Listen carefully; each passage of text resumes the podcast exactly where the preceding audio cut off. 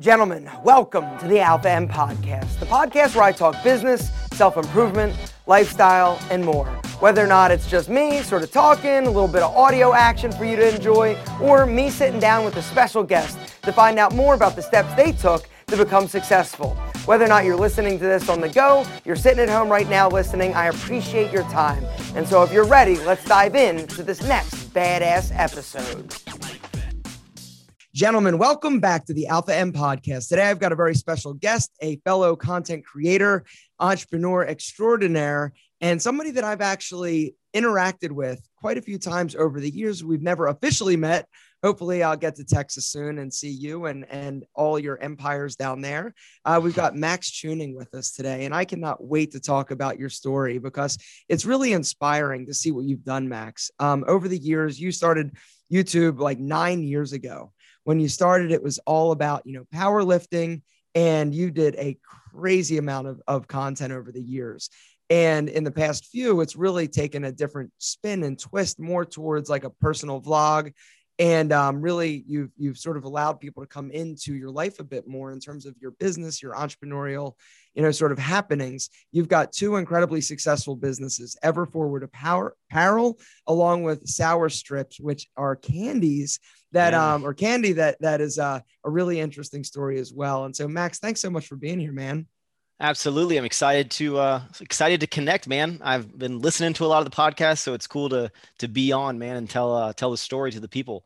All right. So let's start there. Why don't you tell us and take us back a little bit to the beginning of sort of like where where and how did it all start for you being where you are now?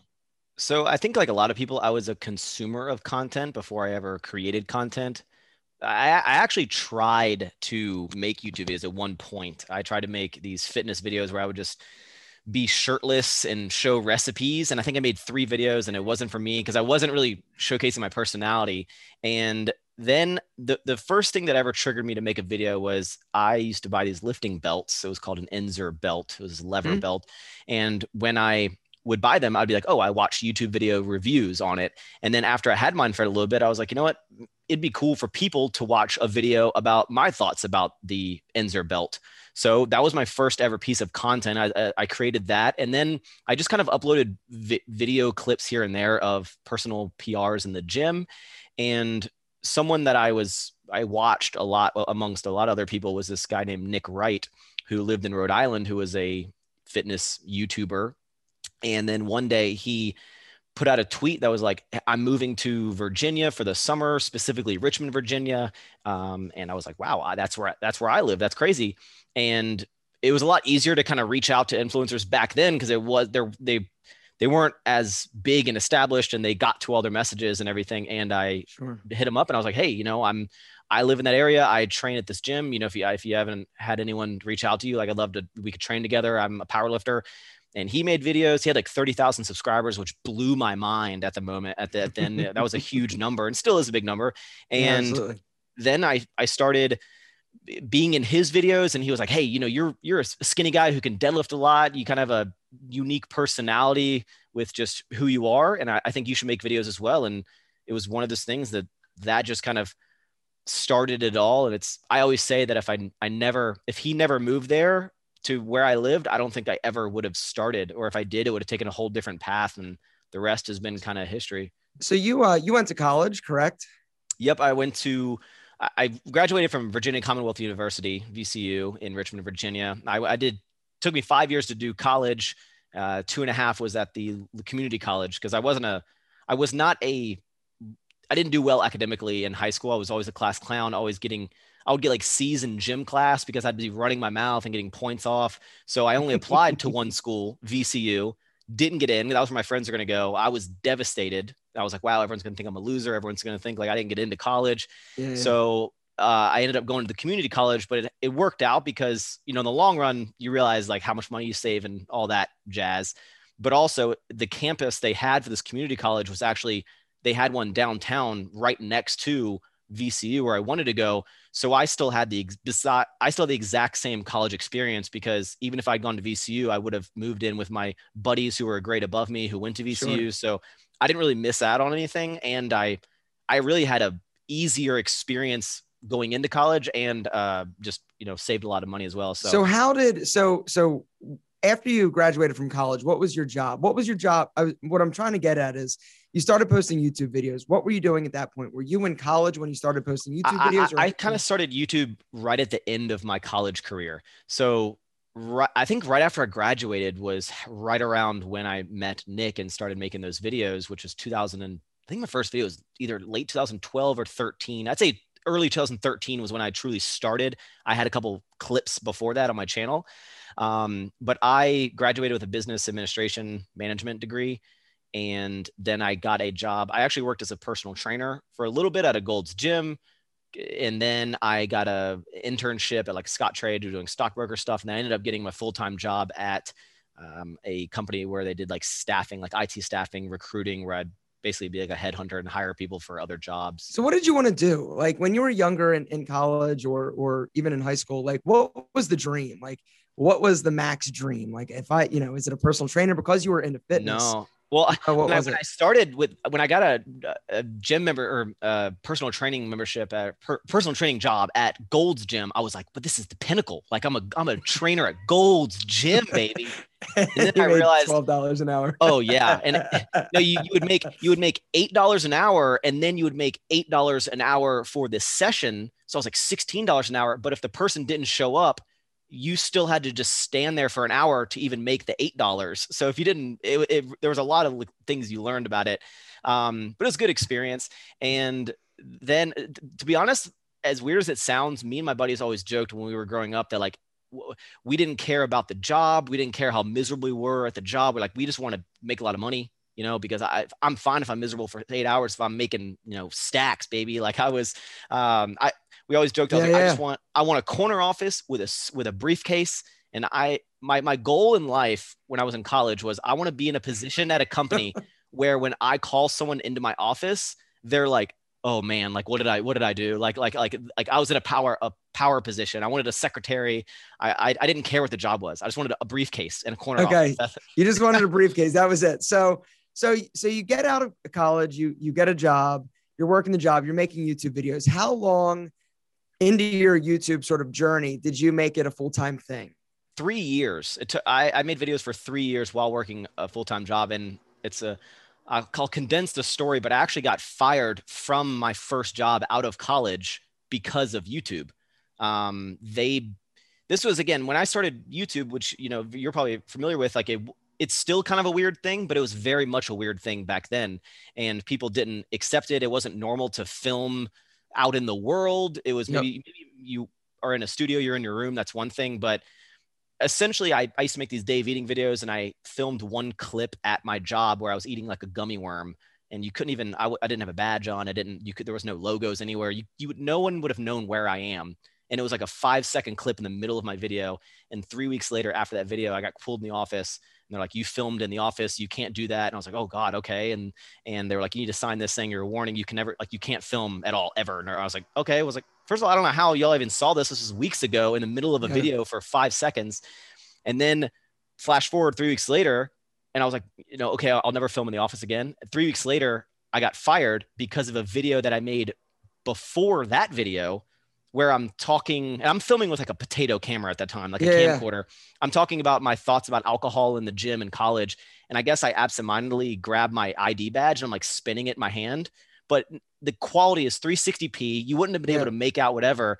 And they're like, yeah, because you showed the logo, we have to let you go. You should have deleted all videos. I'm like, so essentially what happened is I think they didn't like me having a YouTube channel. I was a lot more raunchy and vulgar with my language. Mhm. And because they even said, like, hey, you know, we're not telling you what to do, but we would be careful about making videos because if someone looks you up and, you know, gets a an idea of who you are before even meeting you. But I think basically they didn't like my YouTube videos for whatever the content I made, and they probably hired someone to like find a reason that they could let me go because of that.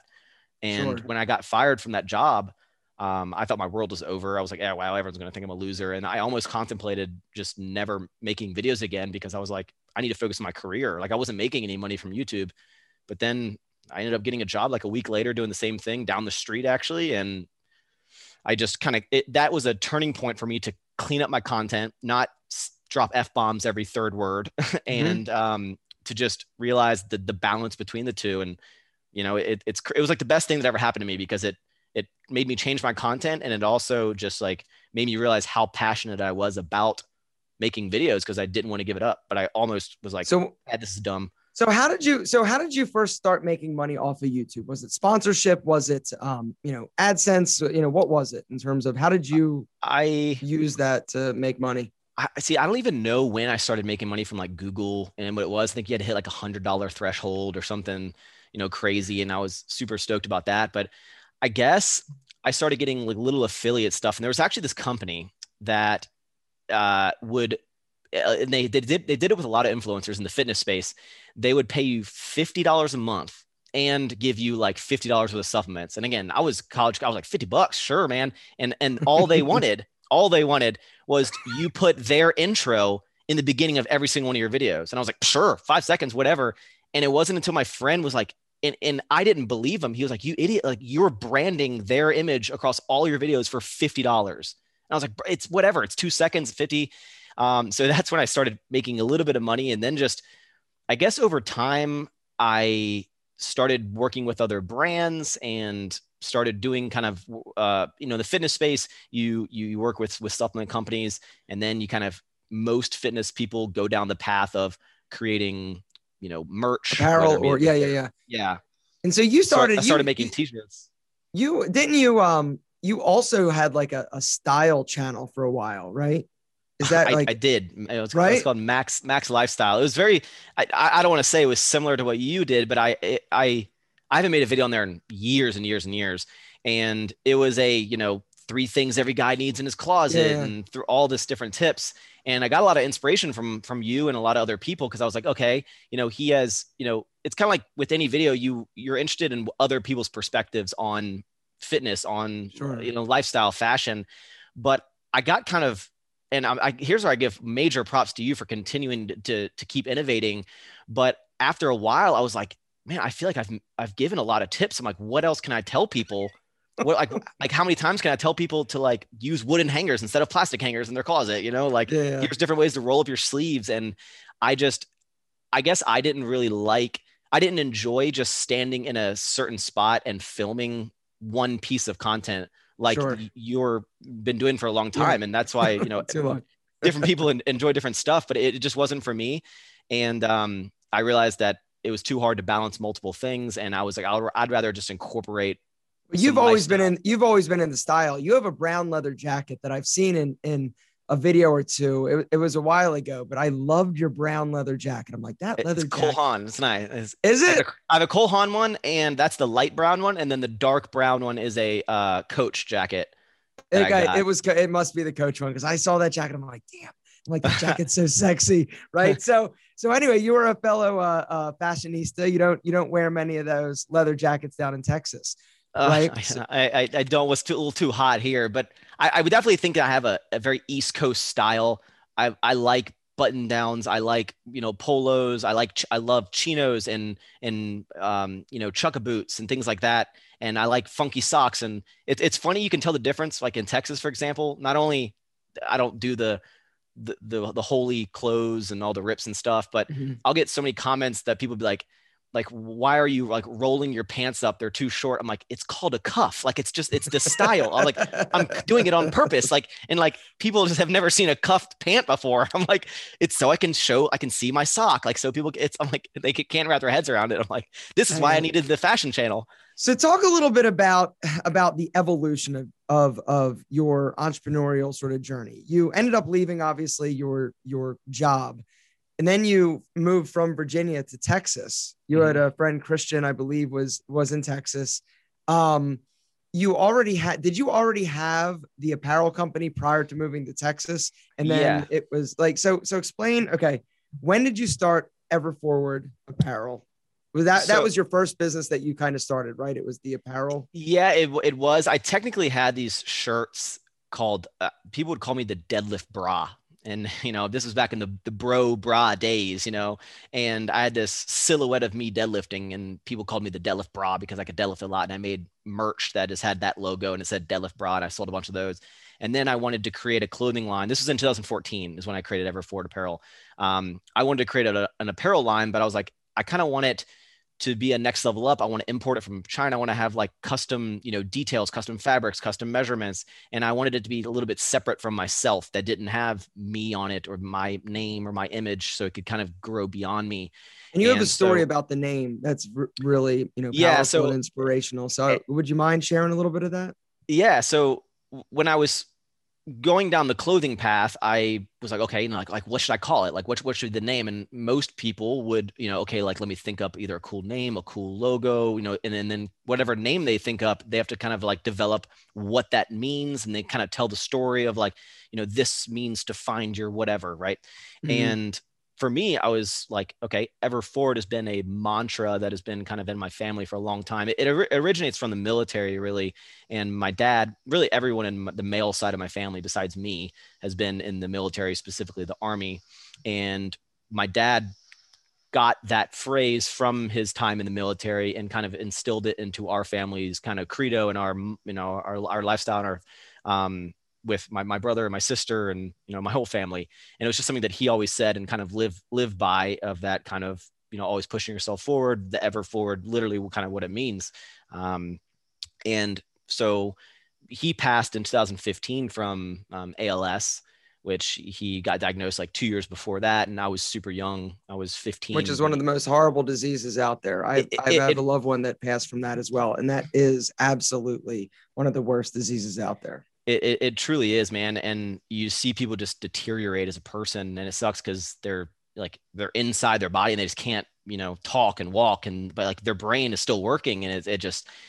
And when I was when I was 15, it was hard for me to understand that I was losing my dad, and it affects me way more now when I talk about it um, than when I was 15. Like when my mom came in my room, was like, you know, your dad passed. It's like I didn't break down in tears. I just, I just didn't impact me. And I was really close to my dad. And I just, yeah, I can never understand why. And then, I, you know, now I'm always like, I, you know, I wish I had spent more time when he was sick. And um, so that was, it was easy for me to give the reasoning why I chose Ever Forward because of just the direct tie. I didn't have to kind of develop. There's a lawn going on in the background. We're good. keep keep uh, rolling, Max. We're we're working. I, uh, I kind of just told my story. I didn't have to kind of make up anything. Um, not that there's anything wrong with it. I just was like, hey, this is why I called it this. Here is what it means to me. And, you know, and hopefully a lot of you can maybe instill this phrase into your life. And I didn't create it to be like a motivational clothing brand. I was just like, you know, this is why yeah. I called it that. And that was in 2014. And, you know, we've been going strong ever since. And I started building that in 14. And then remember I started YouTube early 13. So for three years, I did YouTube and clothing for, you know, all by myself. I did, I did every, everything, every possible aspect of the business. I did it, was packing out of my, my bedroom. And then it was July of 2016 when I finally decided to quit my job and pursue social media and the clothing thing full time because I felt like I was not only did I track my finances for an entire year to make sure that I could make the kind of like right around the same amount of money each month for a year to make sure it was consistent. Um, and then I, July, I was like, I was like, I think I'm missing out on opportunities to grow what I'm doing even more by traveling collaborations. Like, you know, I only get X amount of days vacation. I was like, I'm missing out on collaborations back then were not that they're not important now, but then they were so they had so much impact. When you put someone on your channel, I mean, it would be thousands and thousands of subscribers and growth and, you know, this network. And that's when I started traveling a lot to these expos. Like I'm missing, it's like, I can't travel if I'm working and all I'm doing at work was the minimal amount I could to like make sure I'm doing okay at the job and to not be on the radar. And every other second, I'm thinking about social media, I'm thinking about the clothing. And it, it, it was a, a big leap. And what's funny is when I called my boss, every day I was like, just pick up the phone, Max, call your boss, call, like, pick, pick it up. Cause I was working in DC when, when he was in Virginia. And when I, when I told him that I was quitting, he was like, I knew this was coming. You know, he's like, best of luck on everything you're doing. He's like, I, I, I would do the same thing if I were you in your position. He was very supportive of it. And I remember I called my mom the day before. I was like, I think about, I'm thinking to quit. And she's like, I don't think it's a good idea. I was like, yeah, of course not. Right. I was like, I'm more telling you that I'm doing it, not really asking you for your blessing. so what is with the, with an apparel company? I, I I talk to a lot of people that you know have this the vision of of them creating like an apparel company and and because clothing is sexy. Don't do it. Don't. do it. And that is that is kind of the next question. Is God. like you know it sounds great. What are the biggest I guess hurdles that you have had to overcome in terms of apparel? I mean, for one, you know, I I have a sunglass company and just you right. know the returns, the sizing, like it's the shipping. It is just a an it's kind of a nightmare Kim, as it opposed is. to a grooming company. And I'm assuming that that you have a lot less returns with candy than you do with with apparel. Yeah. Um, so the apparel industry, could you talk a little bit about sort of maybe maybe your best piece of advice for somebody that's thinking about starting it? You know what to do, how to how to do it, how to do it smarter or better than you did when you started. Um, because you you know you do these drops right a lot mm-hmm. of the guys that are creating these these apparel brands are doing drops seasonally or whatever. You create that be. hype, you know. Yeah, it's it, it's all about the hype. It you you drop it, you do crazy sales in like one or two days or three days or four days, but then the with that with that increased volume, all of the other problems increase and escalate as well in terms of customer service, in terms of shipping, in terms of you know you know hey i can't track my package where's my package 100%. so talk a little bit about about about the apparel industry if you would so it's it's a beast and a lot of people want to go from, you know, I have an idea to starting a clothing company to a full fledged company, and they don't want to kind of, they think it's a very quick jump. And mm-hmm. I've been doing it for five years, and I have done every possible facet of my business at some point in, you know, I've with manufacturing samples, packing, you know, I've done it all, customer service I, for years and years and years. And most people that want to start an apparel company, they always ask me, Hey, how do I find a manufacturer? And whenever someone asks me a question like that, I'm like, I don't even think this is right the path for you because if you're asking a question that you could simply Google, um, I'm like, you know, you need to be obsessed with the the research and learning about it before you can go down the path of managing an entire clothing brand. And it's just, it is such a interesting beast because not only you have so many sides of it because not only do you have to deal with the constantly evolving trends and color palettes and what's good. And that's what with Everforward, I try to focus more on these staple pieces rather than to keep up with trends. Cause you know, you know, Nike's always five years ahead of you, you know, these Lulu's always, so it's like, you're going to always be playing catch up. And for me, I focus on just kind of the essential stuff, but, um, you just got to take it one step at a time and understand the the time it takes for clothing to get to like you know get into the consumer's hands and that's why a lot of people get angry whether it's like oh my gosh like you must have had only five pieces that get sold out in five seconds. I'm so angry. Oh my gosh like my package didn't get shipped out until five days after. And until you have that business you can't understand the frustration and the uncertainty of everything. Um, it is an extremely as you scale it's an extremely cost um, intensive business because you know you need especially when you launch a completely new product you have no idea how it's going to do. So you're like how much inventory do i have? You know you you know and then you have to store all of it. You need all that overhead. You have to always have so much product on hand or else you're going to be you know not making any income for months and months. People when they launch something in the in the uh, in october you need to be ordering that in january. So you have to be so far ahead of yourself. It's just you need to be obsessed with it or i wouldn't go down that path and again, and a lot of people also have the assumption that clothing made overseas is made for a dollar and it's super cheap. Whenever, it's only whenever, cheap if it, it's only cheap if you use cheap, you know, and that that I same same thing with with glasses. Yeah. You know, go ahead. I'll let you explain it. Then I'll well, I, I no, it's it's funny. I'll get comments that'll say like, "Oh, this like cheap Chinese clothing." I'm like, "Are you typing this on your cheap Chinese phone or your cheap Chinese laptop?" Like, you know, um, just because something comes from overseas doesn't mean it's cheap quality. And it's also not a penny to make these t-shirts especially as you evolve and you're increasing the quality you know the, the the type of zippers you're using the type of details. Are you doing laser engraving you know? And you're trying to do the best you can and continue to scale. And people also had the expectation that you should be at version 10 of your product you know at version 1 and when there's like a something you know off about it like this sucks this is crap and you're like you know it's it's such a learning process and you have to be able to handle all that criticism and and just just handle it at all and it's again anyone that wants to go down the path of clothing specifically, I'm like, you were in for a wild ride, a lot of learning, and get mm-hmm. ready to spend a whole lot of money because it's it's a beast. Yeah, and and the one thing I say to people when when they say, "Oh, your your your sunglasses are are cheap or whatever," it's China, it's only a cheap product if you use the cheap components, right? But if mm-hmm. you are, China, what China does incredibly well is assemble things, and they assemble things quickly and they assemble things accurately but it all depends on the the components that you're actually using. And so if you're using, you know, for me, it's Zeiss lenses, you know, that are coming from Zeiss. Be- yeah, yeah. if you're getting, you know, Mazzucchelli acetate from Italy, they're importing it there, you know, and they're assembling it. It's a high quality product. It's just happens to be assembled in China.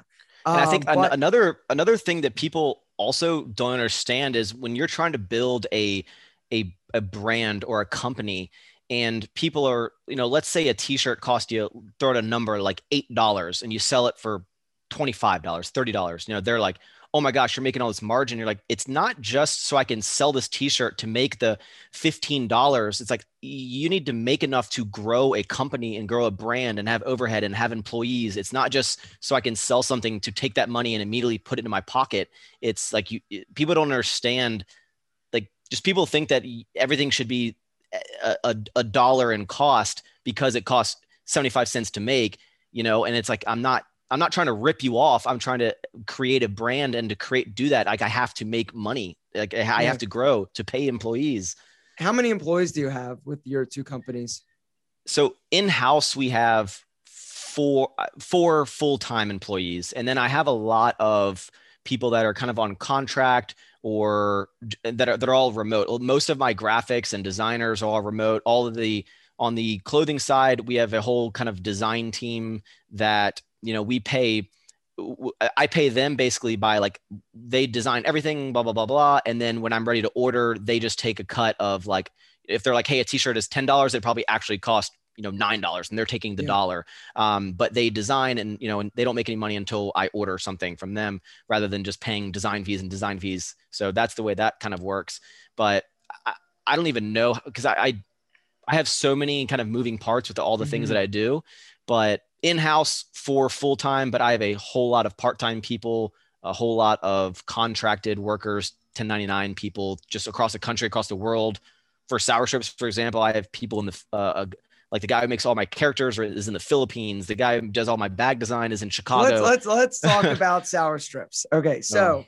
I remember the video you did where you said something about I'm investing or fifty thousand dollars or something of that effect, right? And yep. see, and so I said I was thinking, I'm like, what is he doing? Talk about being in the candy business. Why did you get into that? And talk a little bit about that because that is very different than the the apparel. And then we're going to talk a little bit about which business is a more profitable, which yeah. one has the ability to grow and scale faster.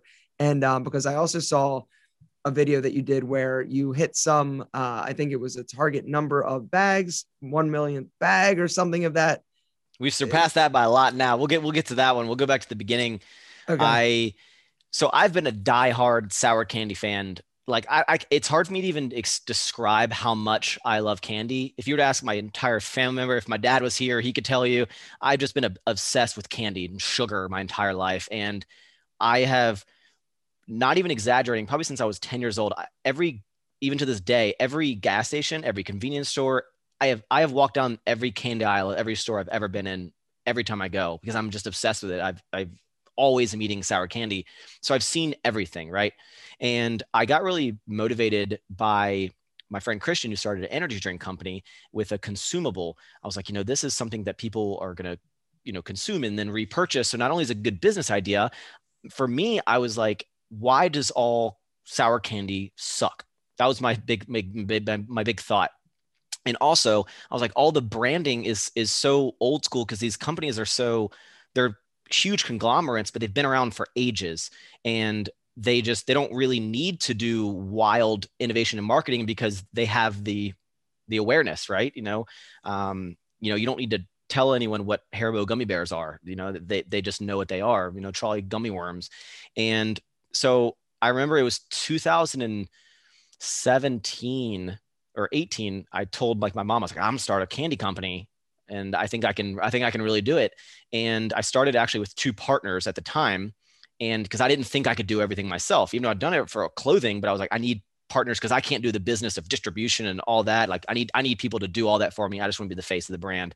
And for probably six or seven months, we kept just trying, we kept hitting roadblocks and trying to find manufacturers and getting samples and working with different co-packers. And we just, I knew exactly what the product needed to taste like and feel like and the experience because I knew what I hated with candy, whether it be, you know, super sticky in the bag and it's all wet or it's all stuck together or, you know, it's not sour when it says it's sour or the branding is made for like little kids. And then we hit a bunch of roadblocks and I actually almost like shut down the idea because I was like, maybe this is why people don't make create candy candy brands because it's just so difficult to start.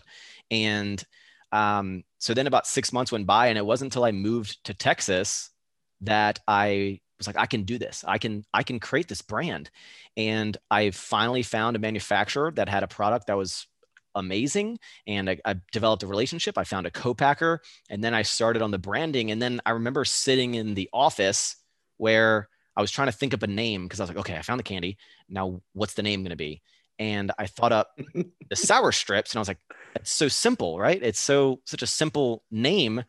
And I realized that there had been other sour strips, but the idea behind the name was it's a descriptive name, right? So really anyone could create a a sour strips. But what's been done was it, it's always been like the the company and then like the candy is just sour strips of candy, yeah. right? And I was like, what if you kind of reverse that and did the I always compare it to like a Kellogg's where if I was like, hey Aaron, pick me up some frosted flakes, you know exactly that I want Kellogg's frosted flakes, even though there can be frosted flakes of any brand because it's literally describing what the product is. But if I if you brought that back, I'd be like, no, no, no, I wanted frosted flakes. And I was like, what if I did that with candy? and just created this super simple, catchy name, Sour Strips, and made that so that everyone wants Sour Strips, the brand. And then I I went on Instagram and no one had Sour Strips on Instagram. Blew my mind. I went what to about the domain? Yeah. Oh, no was, one had it. Nah. No one had it. And what's what's wild is is GoDaddy had I guess uh, dis- decided that it was a premium name so it was like 250 bucks instead of the the two dollars or whatever it was. Yeah. But no one had the domain, no one had the Instagram, and I was like, this is it. And then actual candy is the parent company name. I was like, okay, let me call it that in case I ever do something besides sour strips. And and I, the reason behind actual candy is because uh, my thought was always like, why can't any brand make actual sour candy? And then actual candy came, and no one had actual yeah. candy. No one had actualcandy.com, and then the rest is kind of history. And I you know, it did the hype thing and here we are. And so, so talk a little bit about where you are with it. So we, I, I launched the brand. I like to think I did a, a somewhat flawless execution with the rollout, and that's what had the created this growth trajectory.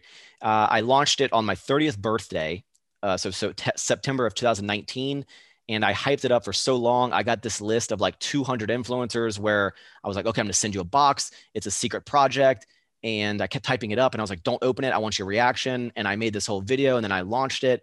We had 20,000 units on launch, which is we had three flavors. So, or 21,000. So we had 7,000 bags of each and we sold out in like an hour. And what's funny is, is when I launched it, I, I, told myself, I was like, this has to sell out in the first day or it's not going to work. Like it, it has to have that demand. And it did because I was I almost like was begging people. I was like, "Hey, this is my 30th birthday." I told people what the price was going to be before I How even much told was it? the project. I, I said it, it, was it was twenty dollars for the product, to twenty dollars for the packet for the bundle you got, and uh, five dollars shipping at the time. So I was like, "It's twenty five bucks." I'm not telling you what it is, but I was like, on my birthday, I need all of y'all. If you've ever watched any of my videos, this is where I want your support. Twenty five dollars. Like I'm asking you to buy something. Um, just we need to blow this out of the water. And my goal with it was I was like, direct to consumer candy online is not like that's not a thing people do. It's not a thing. Right? Yeah, yeah, yeah. It's not. Sure. So th- that was never the the long term plan. I was like, I just need to grow the brand online to be able to roll it into retail. Um, so we started September 2019. So we've been going for about a year and a half now, almost two years. And I wish I could tell you, uh, we've moved I want to say close to 3 million bags. Uh, wow. maybe definitely over 2 million. Absolutely. Maybe, maybe even three. I should probably know this number, but it, it, basically the whole first year was a very huge success with online and direct consumer and building the brand and building mm-hmm. the awareness. And my model with it is even to this day, we send out probably 20 boxes, these little influencer boxes, 20 boxes a day, uh, which is filled with like 12 bags for free to a to 20 new influencers every single day every single day we're sending out 20 boxes easily. And we could even send out more but we've kind of throttled it. But every day for the past year and a half i've sent out to 20 to 30 per day new influencers. And i'm like my, my mission is get this product flood the world with it. Give it away for free. Give it to every influencer under the sun anyone who has any sort of following give it to them and just get the brand out there. And now and now it's now it's in retail. Yeah and and it was super exciting when we first got into our first couple gas stations and slowly but surely. And then really the biggest thing that happened in retail was when HEB reached out to us in like maybe like actually right around September. They reached out to us and HEB is a very, for those who don't know, is a very popular uh, grocery chain in Texas. They have about 300 locations. And when they reached out, I was like, it's happening. This is like a big, a big deal. And what's interesting is when they when they set it all up, they were interested, whatever. And then after we were in their system, I thought we would just get into the stores, but the buyer was like, "No, now you're in the system. Now you need to go. You need to go get the stores to want to buy your product." So I I went into like five or six. I put on a you know, nice an ever forward actually, uh, little Henley, and I, I, I went with I went into the store uh, with the box, like with a little pamphlet, and went into the managers. I was like, hey, we're in your system. You know, I'd like to tell you more about this product. I think it would do really well, blah, blah, blah. And I literally was selling to these managers myself. And I drove to five. We got into like three right out of the gate. And then it just started exploding. And then uh, HEB has been a huge success for us to show that it can, because I was worried when I went into retail that I knew that if I was like, hey, following, you know, if, hey guys, it's at this gas station, it's at this. And I knew that I could immediately sell out a product, but I was like, will it continue to sell after right. ever after it sells out? Because I can impress you in the first 24 hours, but it just it kept selling and it kept doing so well. And um, and then the then what happened in October, actually the same day on it was it was right before Halloween, Walmart and Target both emailed me within like an hour of each other. It was super wild. And they were both interested in bringing us in.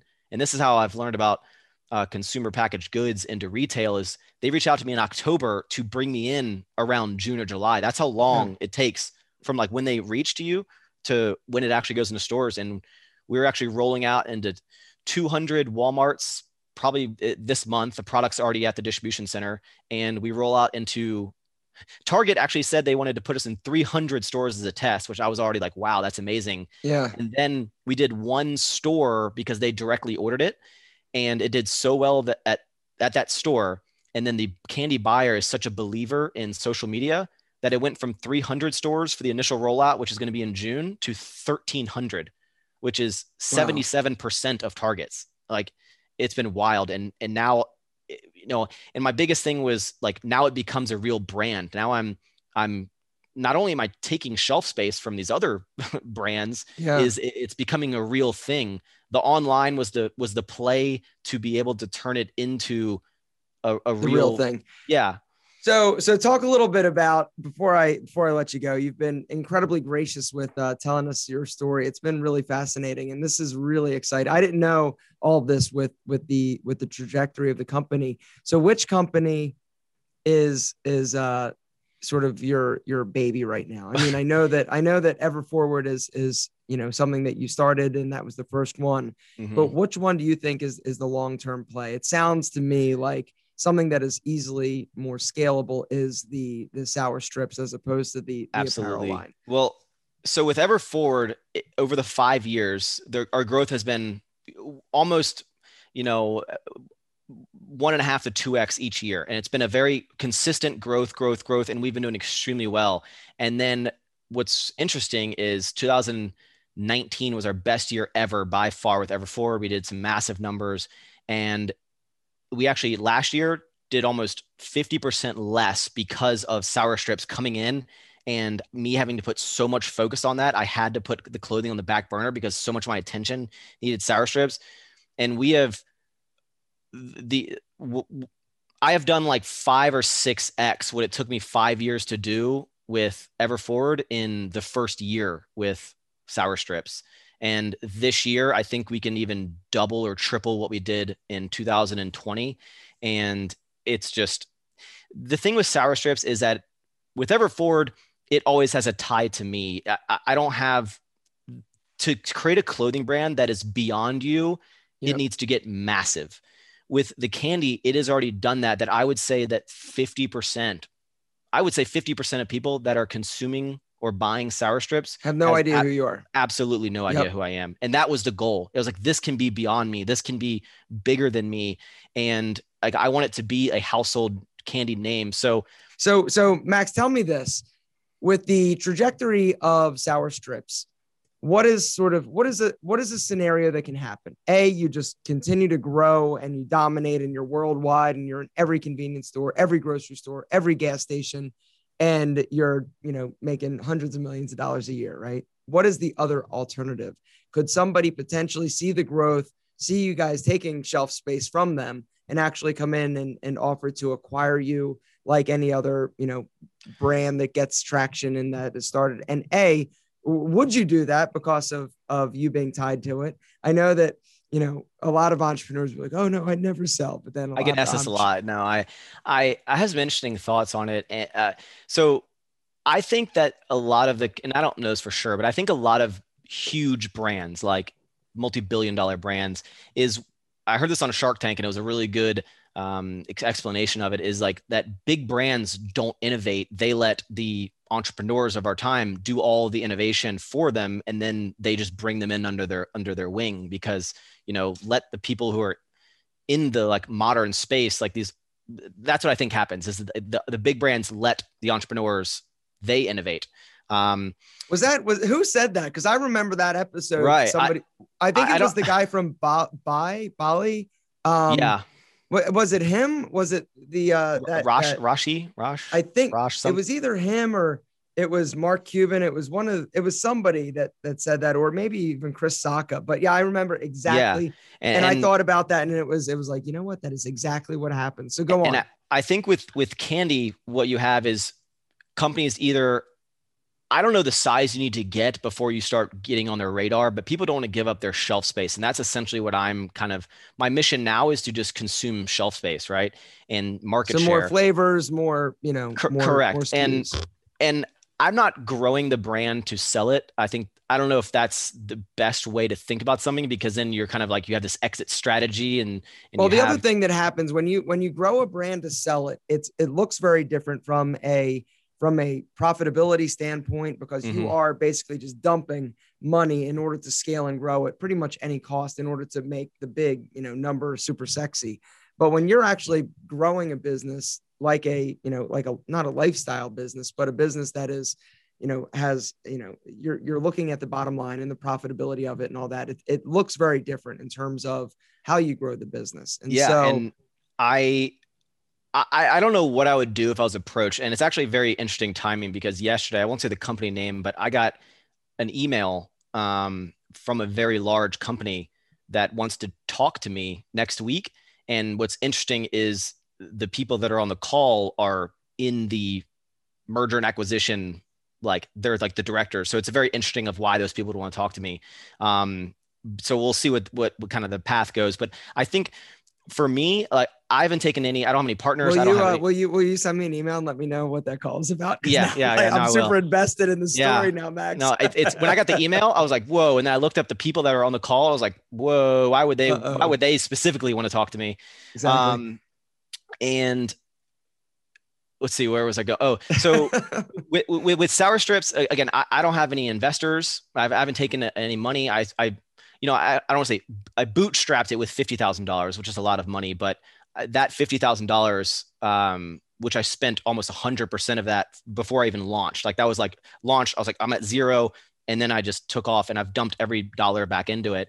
And I don't have any partners. Um, but what I've found is as I scale, not only that's where I, I have to do re, uh, online because the margins online are significantly more than retail, and that is what's able to help fund the retail. If if I just tried to do what I'm about to do with retail in the first six months of my business, I would I would have had to take money absolutely because I wouldn't have had the cash, or I would have had to mm-hmm. dump money from my own personal into it and keep investing.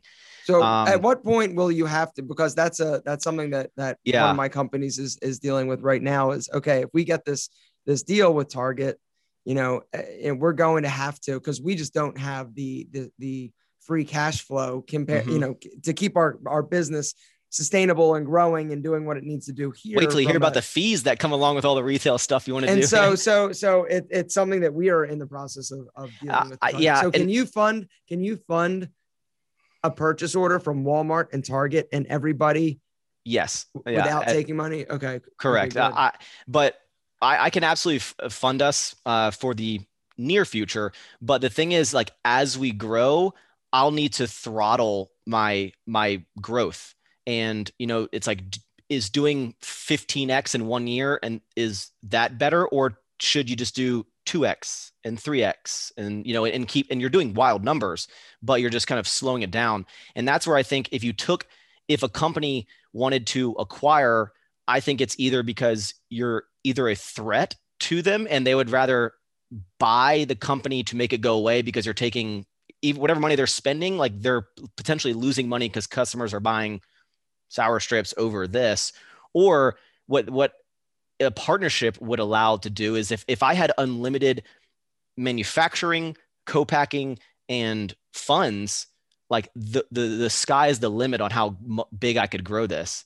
Um, so would I be interested in a partnership with a company that could help the brand grow into what I think it can be as one of the top candy brands in the space?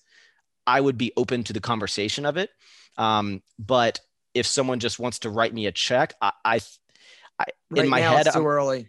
It, I think you know, it's too that, it's too early, yeah. and, and, it's easy to take a big check and just walk away and be like, oh, I'll start something else, or I can go on a beach for a while. But also, like, I I think I can do this on my own. Like, I think I can get to these big numbers. I can keep doing that myself, and it's it's really really challenged me. It's and it's pushing me and it's also forcing me to grow as a leader and a, um, a boss and hiring more people. And i like the fact that i'm giving so many people jobs and employment and you know the the co-packer is you know their business is making so much money because of me. And now and the manufacturer is increasing their capacity and fulfillment and now they're making more money because of my growth. And i'm and it's like this storm of where i'm i'm, I'm helping a lot of the things that are that are moving and i like that and so I don't know what's going to happen with it. Um, in my mind, I'm like, I'm just on this path of I'm going to keep growing this thing as big as I can go. But there will be a point where I'm going to have to limit my growth because of I don't have unlimited resources. And yeah.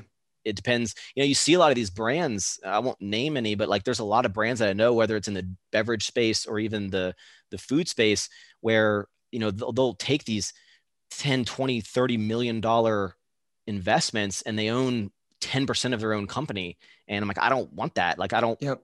it, it just it, that's not for me. And and then then you're forced when you only own x amount is then you're then you have to have this 800 million dollar exit or else you're just going to be in this rat race forever. So um it, it's an interesting world i'm in. I always say that sour strips is the success it's having is something that like shouldn't have worked and it shouldn't be and it shouldn't have worked how well it did and i think it came down to the execution and obviously my following helped drastically but it's also a really good product it's really cool branding we're kind of disrupting the space in a branding aspect mm-hmm. um, that i think a lot of other brands are to start being like, you know, who who is this candy company? Who is this guy? And then they're going to see my weird videos and be like, this is the owner. He's exactly he's saying this dumb stuff in my videos.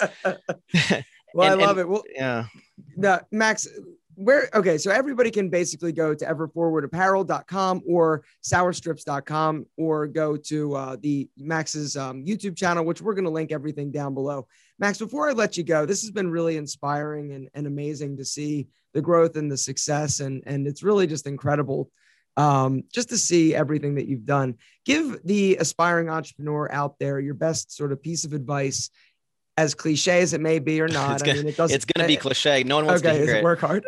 yeah, well, it's, it, it, it's it's gonna be like just have patience, man. Everyone sees whether it's on a YouTube scale, they don't see the growth in the social media. And I tell them, I'm like, I have made over 1200 YouTube videos. You know, I've been making videos for seven years and pe- people get frustrated when they make five and it doesn't, you know, take off. I'm like, how do you think I feel when I've been doing this for seven years and these kind of new age influencer young kids start a year ago and have get a million views per video. And I'm like, I, like, what you, I've been doing this for seven years and I can't grow that fast. And like, that's frustrating for me, but you know, it's, it's understand on the, the YouTube world and social media. I say, be go all in on yourself don't try to be someone you're not um, my personality is a you, you like it or you hate it kind of personality and it's just who i am and i don't try to portray that i'm not as weird and wacky as i am and i just embrace it the weird side of myself and on the business side same with like clothing or any new business is have patience because again with the clothing i've been doing it for over five years i've, I've put in this work and people don't want to do that. And it's it's easy to see people's quick success and they think that it's going to happen like that for everyone. It, exactly. And yeah. 100% and and a lot of people just they don't want to put in the work. So it's like put your head down believe in yourself and you know you you, you can truly achieve like amazing things. And it, it's super cliche but i mean even you know you or myself who's just been doing this and for so long and people have seen the growth with companies and brands and just you as a person and leveling up in your life. And i think that's what's what's super cool. And everyone has a story and everyone can tell that story to the world well, Maxx, thank you so much for being a part of this. This was really, really exciting for me, and and I'm now I'm all in. So you got to let me know how that conversation goes 100%. with this unnamed brand, guys. If you want to check out anything that Maxx is doing, please hit those links down below. Make sure to go subscribe to his YouTube channel. Go grab a like 20 bags of sour strips. There you go. And uh, Maxx, you got to send me the uh, the lemonade version. I love lemonade or the uh, pink lemonade, right? 100%, man. All right, send them to me because uh, I love lemonade. But anyway, Maxx, thank you so much. Continued success. I'm rooting for you, and it's exciting to see good things happen to good people. So, congratulations. Keep busting and kicking ass, and uh, I'll see you on the other side. Appreciate it, man. Gentlemen, thank you so much for listening to today's episode. If you dug it, make sure to drop us a review, also a rating, as this helps the podcast reach more incredible gentlemen just like yourself. And don't forget to subscribe because it's free and you don't want to miss another incredible episode. Guys, thank you so much for your continued support. I think you're amazing. And don't forget how awesome you are.